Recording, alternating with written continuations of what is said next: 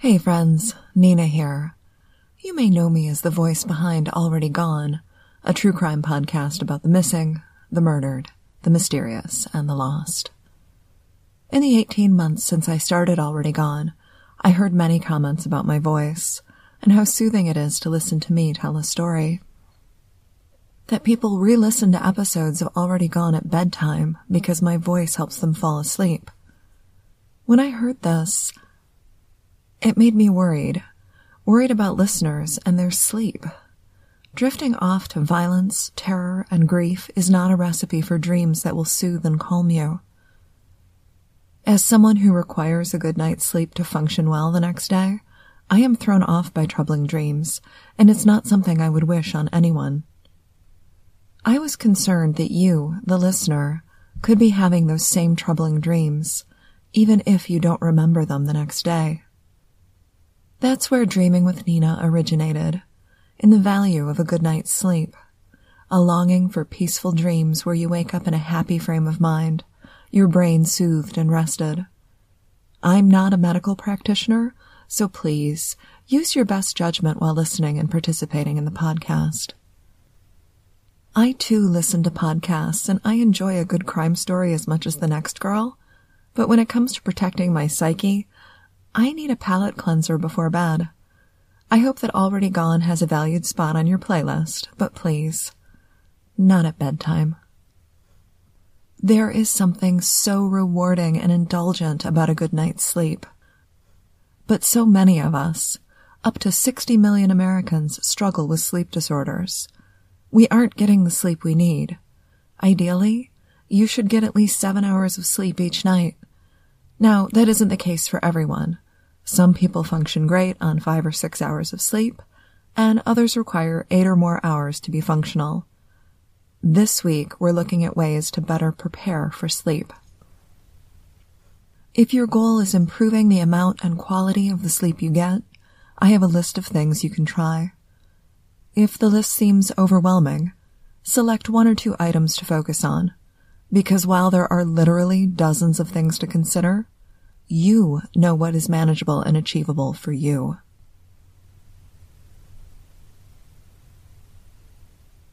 Just like learning to play an instrument or mastering a second language, it is important to learn to relax and unwind because your body and your mind deserve time to refresh and recuperate. You should avoid excess caffeine, and if you do consume caffeinated items, do so four to six hours before it's time to sleep. Now, I love a good cup of coffee or well-made chocolate, but these are morning or daytime items, not evening treats. If you're a smoker or if you vape, these are both stimulants and are best avoided in the hours prior to bedtime. If you wake up in the middle of the night, try to avoid smoking or vaping. Okay, I know you hear this one a lot. Get regular exercise. This seems to be the remedy for just about everything, but it's true. Exercising is important to keep your body healthy. It's also a great stress reliever. So if you're feeling overwhelmed at work or at home, finding time to center yourself with exercise can help. Is your bedroom dark enough? If city life, streetlights, or an odd work schedule where you're sleeping during the day are some of the challenges that you face in getting a good night's sleep, you may wish to invest in blackout curtains to keep the room nice and dark. I've seen sleep masks suggested, but no, I am not going to recommend that. I don't want anything my, on my face while I'm sleeping. Mm-mm, no. Another suggestion is to make your bed. I know, it's counterintuitive, right? Why make my bed when I'm just going to mess it up again? Each morning, I take a moment and make the bed. Just a very quick arranging of the pillows and smoothing out of the sheets and blankets. There are no hospital corners, there's no throw pillows. Now, to me, there are few things more annoying than an uneven blanket sheet situation involving my feet when I'm trying to get comfortable. If your mornings don't allow you that 60 to 90 seconds to straighten the bed, Try and incorporate it into your bedtime routine. Evening out the sheets, fluffing the blankets and pillows, it creates a better, more welcoming environment for rest. Change your sheets. Now, you should strip the bed and let the mattress and pillows air out while you wash your linens. I like cotton sheets because they breathe, they're better for your skin, but you should use the bedding that you find most comfortable. Ideally, your sheets should be laundered at least once a week. Blankets can wait longer between cleanings, but if you have pets, you may wish to launder those more frequently as well. If you share a bed with your partner, are you dealing with a blanket tug of war? I've been there. I have fought the good fight. And let me tell you, it's not worth it. Don't battle, don't tug. Get a second comforter or blanket so that you each have what you need to be warm and comfortable. Make sure that your room is at a comfortable temperature. A cooler bedroom will make it easier for you to sleep and rest. I keep a small fan near the foot of the bed. The breeze and the whir of the motor, that provides cooling and white noise and it helps me stay asleep. If you need to keep your bedroom door closed all night or all day or both, find times to leave the door open. This allows air to circulate and keeps the energy moving in the space. Without proper air circulation, the room will become stuffy, which is not a pleasant place to sleep. If you're trying to keep kids or pets out of the room, try using a baby gate, which will allow you to leave the door open and for air to circulate, but stops unwanted visitors. If your bedroom is equipped with overhead lights, avoid using them at night and instead use a lamp which will cast a softer glow as you get ready for bed. If you have the option of installing a dimmer switch, this will work as well. When you're preparing for sleep, bright light is not your friend. Keep a notepad on the nightstand. That way, if you remember something that you need to do or have a brilliant idea, you can jot it down and let go of the worry that you'll forget. Hopefully, this list provides you with some ideas to improve your bedtime routine and lead you to a more satisfying night of rest. If I had to pick one or two items from this list, I would start with making your bed. Getting into a bed that's been prepared for sleep is so indulgent and comfortable. It's a treat for your body. Now, Settle in beneath the blankets, in the sanctuary of your bedroom, in the safety of your home. Take this time for you. It is deserved, and you are worthy of rest. Tonight, I have a story for you, written by Joni Hubred, a Michigan author. This is an excerpt from her Nikki Nielsen series titled Bury the Lead. The antidote for a brutally cold Minnesota winter exists in a perfect Minnesota summer day when clear water laps along sand and gravel beaches and wispy clouds skitter aimlessly across an endless blue sky. This was not one of those days. As I began my career as a reporter for the Northridge Press, the glorious dew from those 10,000 lakes that we are the land of formed a sweaty glue between my skin and clothing. I slapped at mosquitoes that had swarmed into my crappy hotel room through quarter-sized holes in the window screens, then checked my makeup in the cracked bathroom mirror.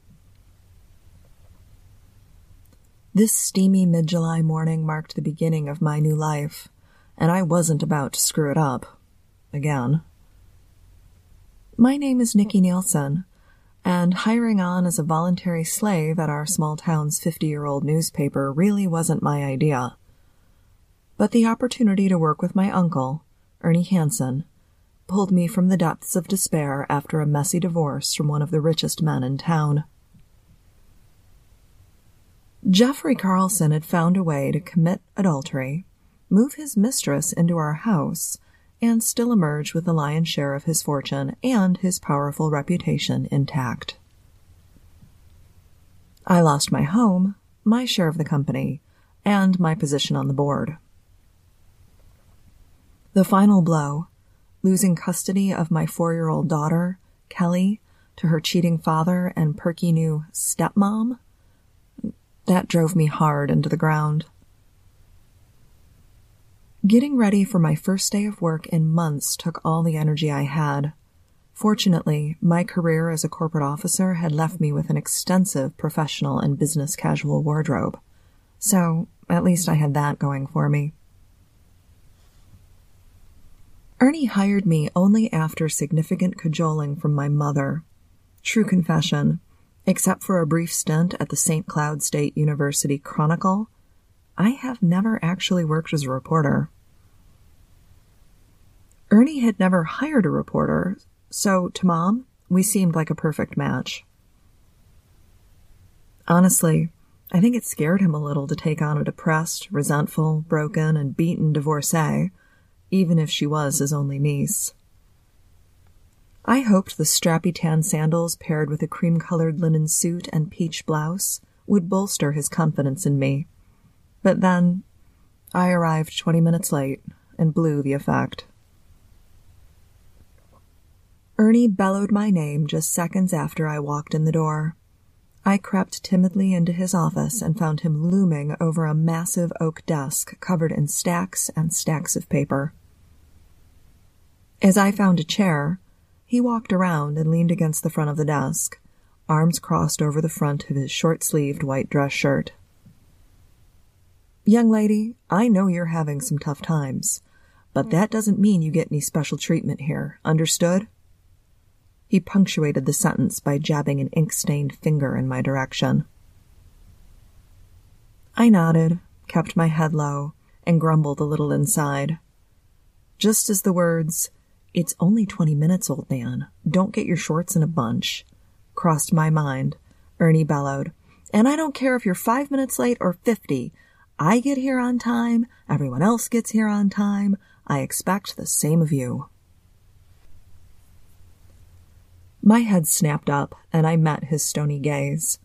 After months of wallowing in pain, of not only giving into, but encouraging my own suffering, someone finally jerked me up by the lapels of my Calvin Klein jacket and said, Life sucks.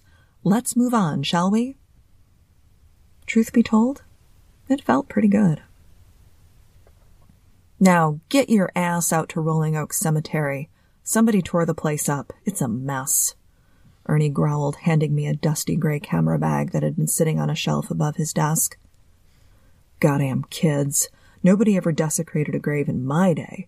We had respect, and no time for this kind of nonsense. Graves of veterans, for Pete's sake men who gave their lives so these punks have the freedom to be assholes. Ernie's voice carried through the back of the building as I headed out. He served in Korea, God bless him, and had absolutely no patience for disrespect. As I turned the key to rev up my trusty but rusty Mercury Cougar XR7, I realized that I didn't either. The drive to Rolling Oaks took about ten minutes, not quite long enough for me to fiddle with the radio knobs, so the dial remained at WNED AM, a local station that served Northridge, Ellendale, and Dakota in southern Dodge County. Owned by the Magnuson family, the place was literally kept alive by the patriarch, Hank Magnuson, a barrel chested man with a voice that rattled windows, and his tiny wife Edna, a sweet tempered woman with large violet eyes, a crisply sprayed crown of blonde hair, and the screechiest voice west of the Mississippi. He handled the broadcasts, she sold the advertising. They supplemented their income by renting out most of the land on which the tiny white broadcasting headquarters sat.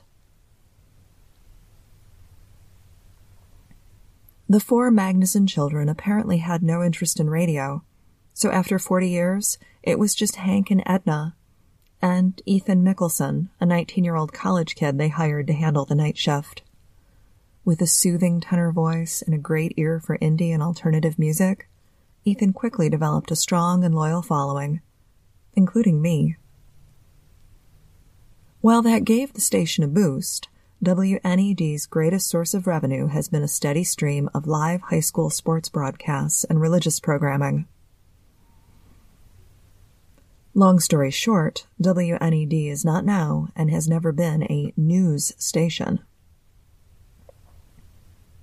So when I heard Hank's booming baritone interrupt a chorus of Holy, Holy, Holy with breaking news, I cranked up the volume. Late last night or early this morning, vandals toppled gravestones and tore up the property at Rolling Oak Cemetery, just north of town on County Road 12. Northridge police are investigating, and Chief Daniel Sullivan tells our reporter that the crime was likely committed by local teenagers. Stay tuned to this station. We will bring you updates as more information comes to us. As I later learned, Edna stumbled upon the crime scene while driving into town to call on a couple of regular advertisers about fall sports sponsorships. She chatted with Acting Police Chief Dan Sullivan, who made polite conversation and shook his head a few times and agreed that, yes, most likely teenagers had done the damage. It never occurred to him Edna would call Hank and Hank would repeat the second-hand conversation on air. I knew none of that as I brought the Merc to a gravel crunching halt in the rectangular cemetery parking lot. I only knew that I had been scooped on a stupid cemetery vandalism story on my first day of the job. It pissed me off. However, good Scandinavian Lutheran Minnesotans don't scream or yell or let loose a string of cuss words. And while I don't want a hair trigger, I wouldn't mind some kind of trigger, even a tiny valve that would allow a little steam to escape now and then. Instead, I turn all that energy inward, which probably explains the weight I can't lose. And some, or possibly all, of my domestic disasters. It may even explain why, as I barreled full speed toward a cluster of uniformed officers, I tripped over a small hunk of granite and sailed headlong into the grass.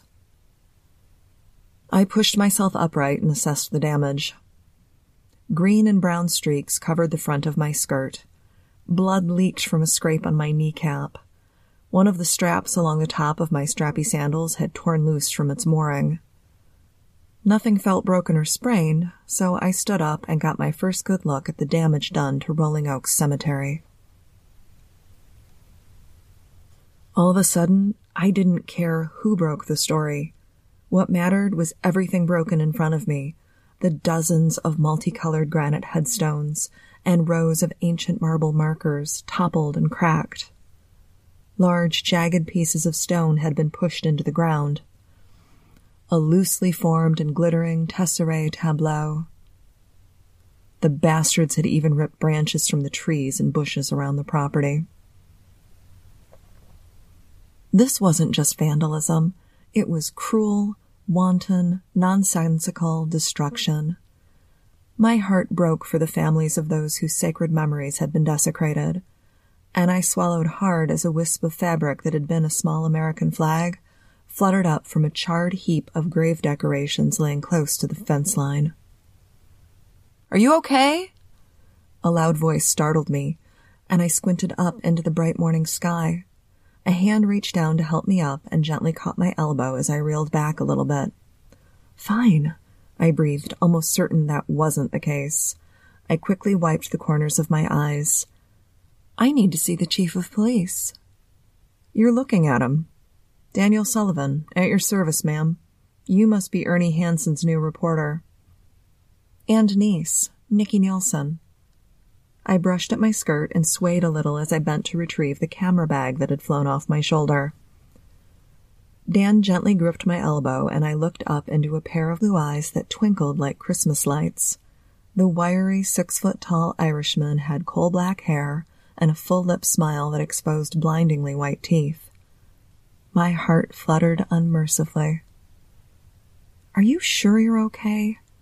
he asked with a genuine concern. I can have an EMT here in five minutes. Honestly, I'm fine. I am just incredibly clumsy.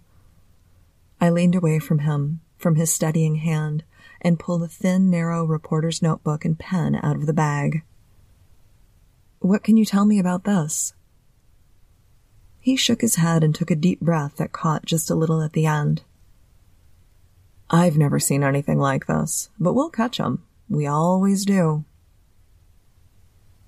As I formulated a follow up question, a fortyish, chestnut haired man, dressed in a black suit and white shirt, caught my eye.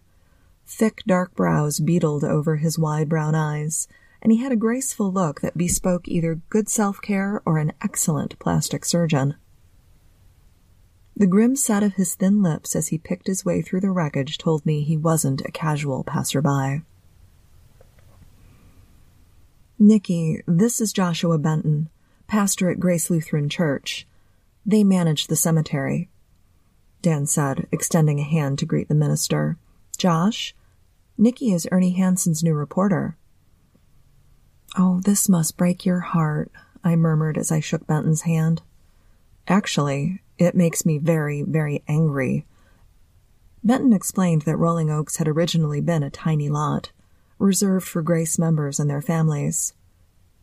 As the congregation grew and needed a larger home, members voted to tear down the tiny white chapel, expand the cemetery, and open it to the public.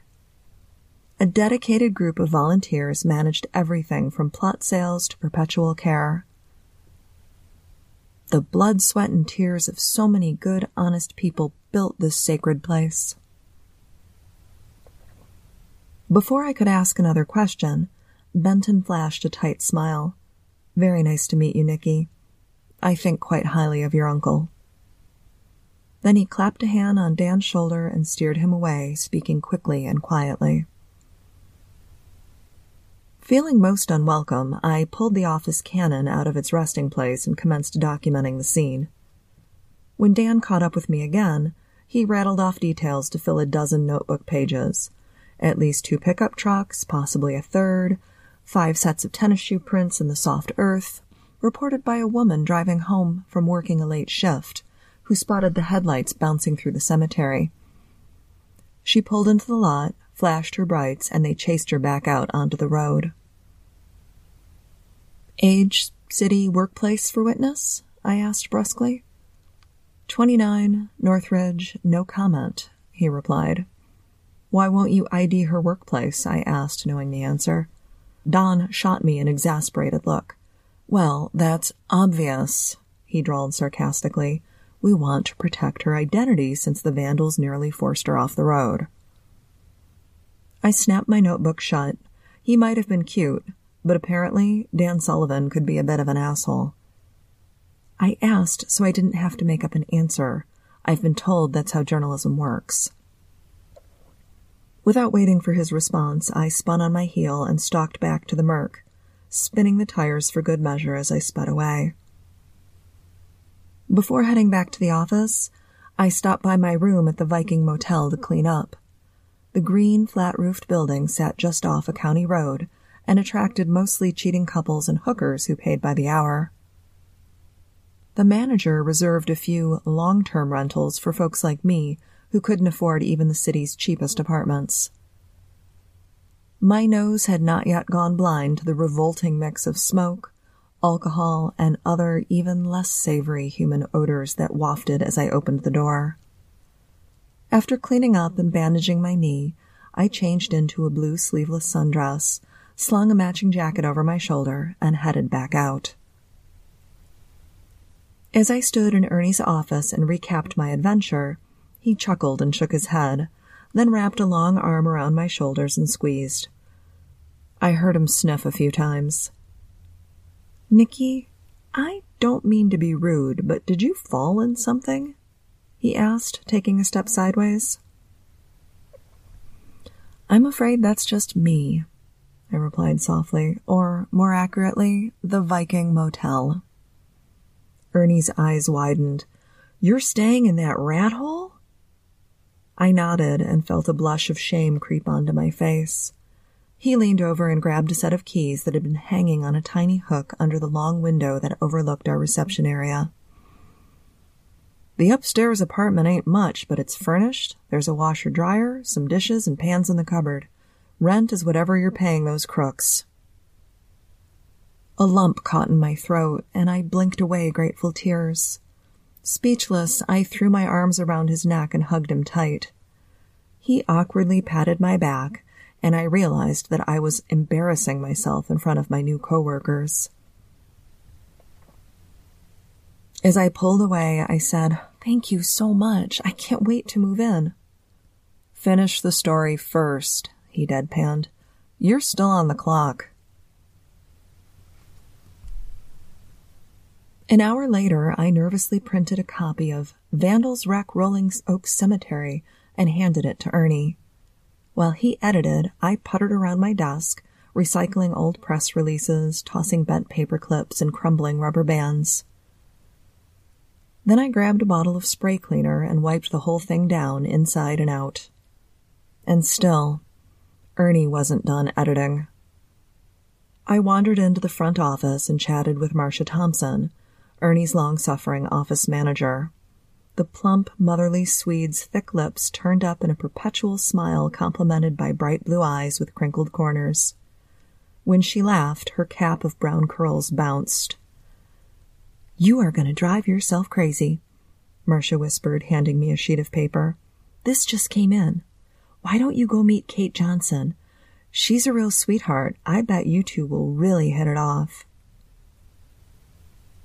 Housed in the former North Cinema, the Northridge Historical Museum also doubled as a visitor center, which should tell you all you need to know about Northridge tourism. We're not exactly a destination city, we're more like the city you pass through to get to the destination city. But cinephiles occasionally make a pilgrimage to photograph the restored Blade sign as its bright white bulbs and red and green neon letters flicker on at dusk.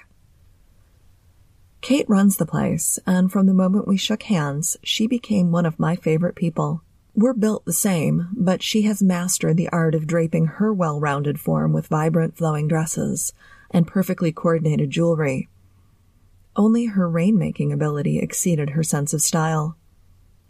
Five years earlier, she almost single handedly raised $1.5 million for the theater renovation project. I am so glad you stopped by, Kate chirped as we settled side by side onto an Art Deco daybed in the theater lobby. Ernie told me you were starting this week. He is such a sweet man. I grinned and leaned on my camera bag. Most of the time. She winked. I work really hard to avoid people who are in bad moods. Sucks all the joy out of my day. We talked about the Lutheran Churches of Dodge County exhibit, a grant supported gallery of oversized historical photo reproductions mounted on thick particle board and display of artifacts from a dozen Norwegian, Swedish, and German Lutheran churches, large and small. Kate had even trucked over a perfectly preserved 1860 stained glass window imported from Germany for a church in Harrison, our county seat. Do you have anything on Grace Lutheran? I asked nonchalantly. You must be doing something about the cemetery vandalism. I am. Do you want to see the photos? They're still on my camera. She leaned over my shoulder as I clicked through the images on the Canon's two inch display. Even at that size, she could clearly see the depth and breadth of the damage.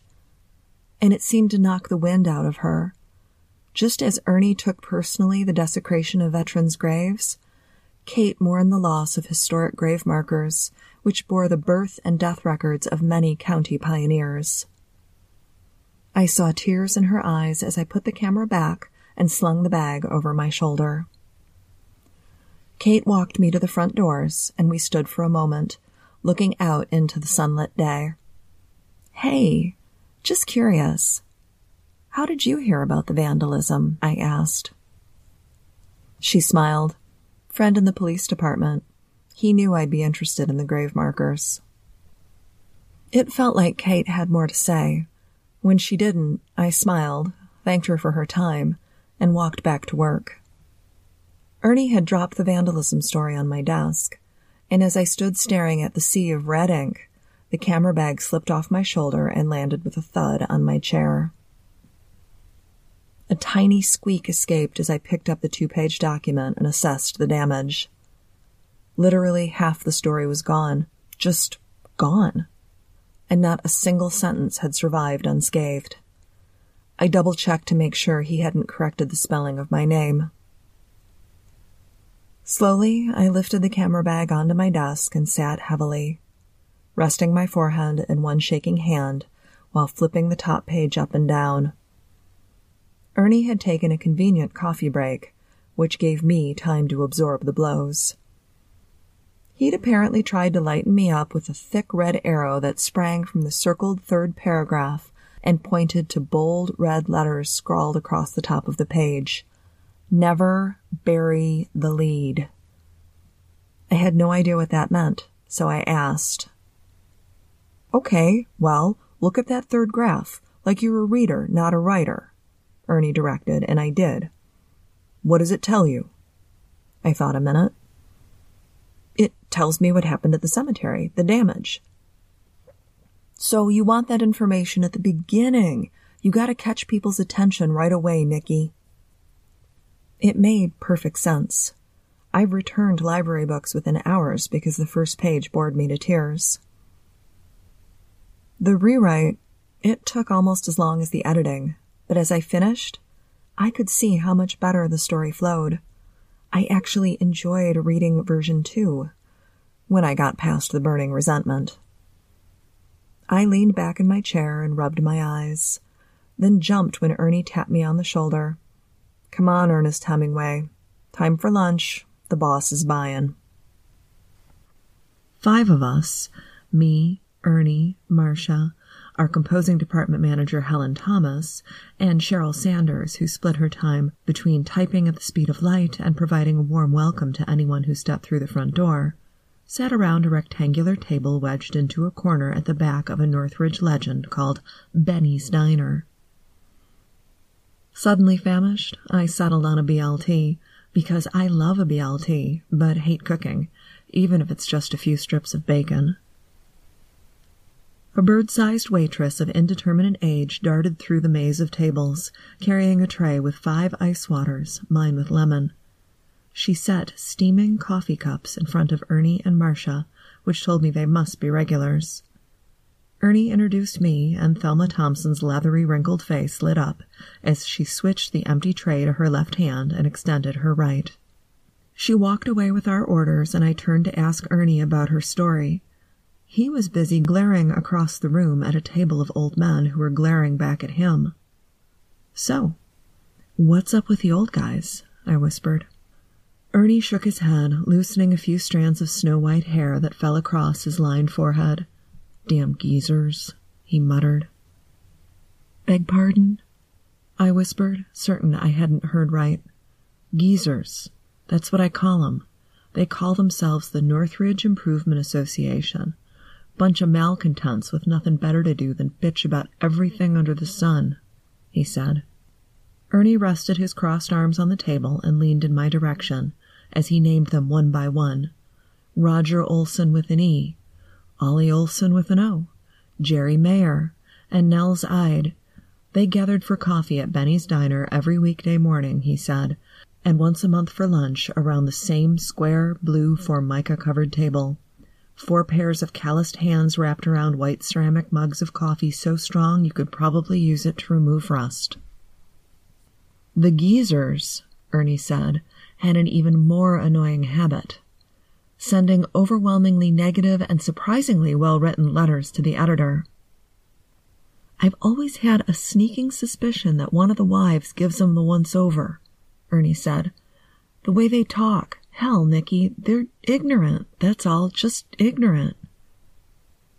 Well, they're old farmers, right? All that time around pesticides and fertilizer? Pesticides don't make you mean, Ernie snapped, as color flooded in his broad cheeks.